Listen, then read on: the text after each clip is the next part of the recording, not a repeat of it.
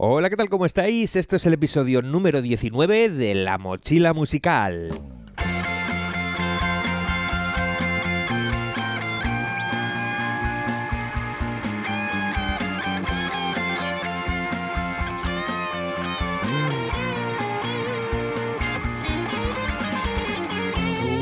Que la vida del músico profesional suele ser dura y normalmente poco rentable es algo conocido por todos.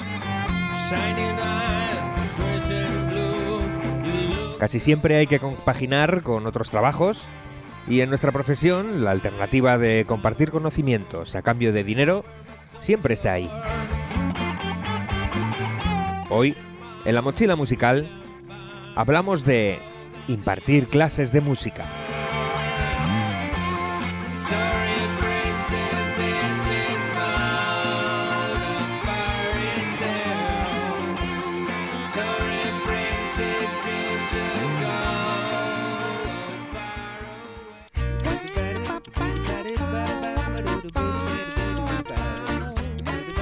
Cuando los grandes compositores clásicos se dieron cuenta de que podían ganarse la vida por sí mismos, sin depender de su empleo como músicos para los reyes y el clero, lo primero que hicieron fue montar academias. Escuelas de música donde enseñaban a los demás lo que habían aprendido durante su vida. Evidentemente, la popularidad de ese negocio hizo que a finales del siglo XIX, en casi todas las casas de clase media, hubiese plantado un gran piano de cola con un atril repleto de los libretos de partituras de los grandes compositores de la música clásica. Podría decirse que la primera música comercializada en formato físico eran esas partituras, los discos de la prehistoria de la música.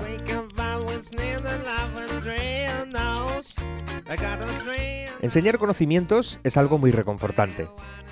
Yo, por ejemplo, sufro de lo que creo que es un trastorno mental y necesito aprender cosas todo el tiempo. Si me interesa algo, indago hasta el aburrimiento. Con algunas cosas suele ser invertir un par de horas leyendo sobre algo que me ha llamado la atención. Pero con otras, como el conocimiento universal, la física y la astronomía, por ejemplo, he llegado a pasarme varios años leyendo y escuchando material sobre física de partículas, la astronomía o las biografías de los grandes científicos durante horas y horas todos y cada uno de los días. Tener conocimientos de música es algo que puede salvarte la vida, literalmente. ¿Cuántas veces hemos visto noticias de alguna persona desahuciada que ha conseguido una carrera de éxito tras salir de las calles a través de la música? Echa un vistazo al género hip hop o al rap y lea algo sobre la biografía de esas estrellas. A mi hija Maggie, que tiene 6 años, le digo continuamente que la música que está aprendiendo le va a salvar la vida en más de una ocasión. Vale, es verdad, igual exagero un poco. Pero desde ahora te digo que saber algo de música es de lo mejor que me ha pasado en mi vida. Y también puedo contarte que más de una vez ha sido la solución a una situación económica complicada.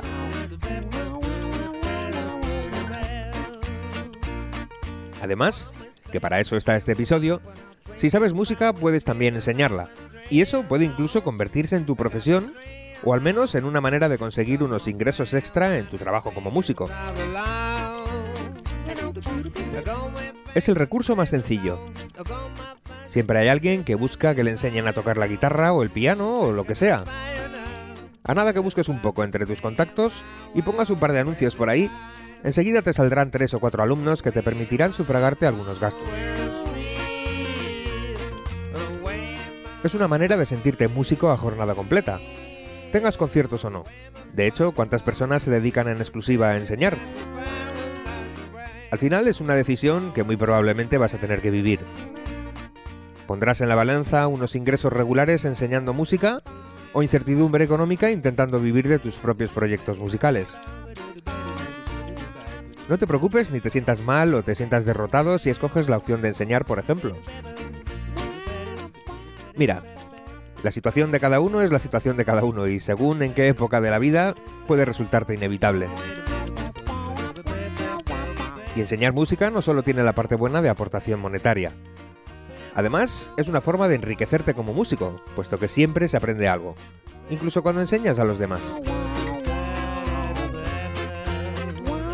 dar clases particulares de música o impartirlas en una academia o una escuela o un instituto es lo más recurrido para los músicos a los que no les alcanza con lo que ingresan por sus conciertos o sus discos. En realidad, la inmensa mayoría están en esa situación. Es algo fácil de hacer.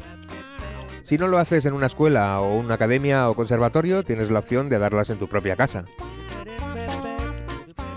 O si no tienes un espacio adecuado, también puedes desplazarte a la casa del alumno o incluso, si tienes varios y te sale rentable, alquilar alguna sala en algún centro cívico o algo parecido. El tema del precio ya es cosa tuya. En cada país y dentro de cada país, en cada región, los precios por este tipo de servicios variarán enormemente. Entérate de cómo está la cosa en tu zona y empieza anunciándote con unos precios que estén dentro del mercado, pero que tiren más bien a la parte baja de la horquilla.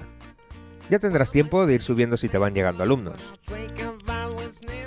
Ten en cuenta también el nivel que tú tengas, lo que van a valer tus clases en realidad. Sobre eso, fija un precio que creas conveniente, sobre todo atractivo.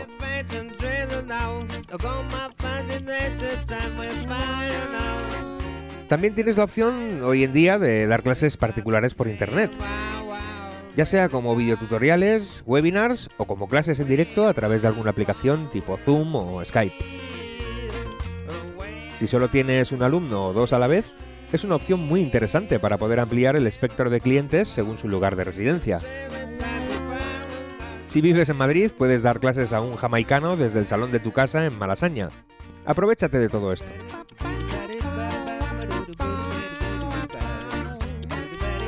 Si aún estás empezando y no tienes un volumen de conciertos que te mantenga activo durante todo el año, la opción de las clases particulares también puede serte interesante para no perder práctica con tu instrumento.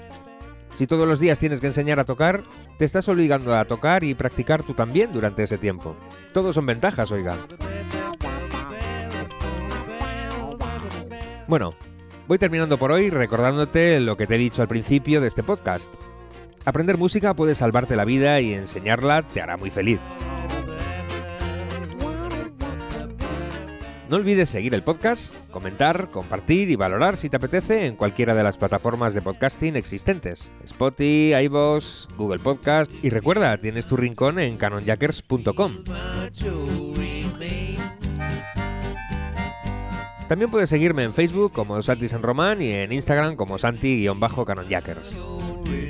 Nos escuchamos en el próximo episodio de La Mochila Musical.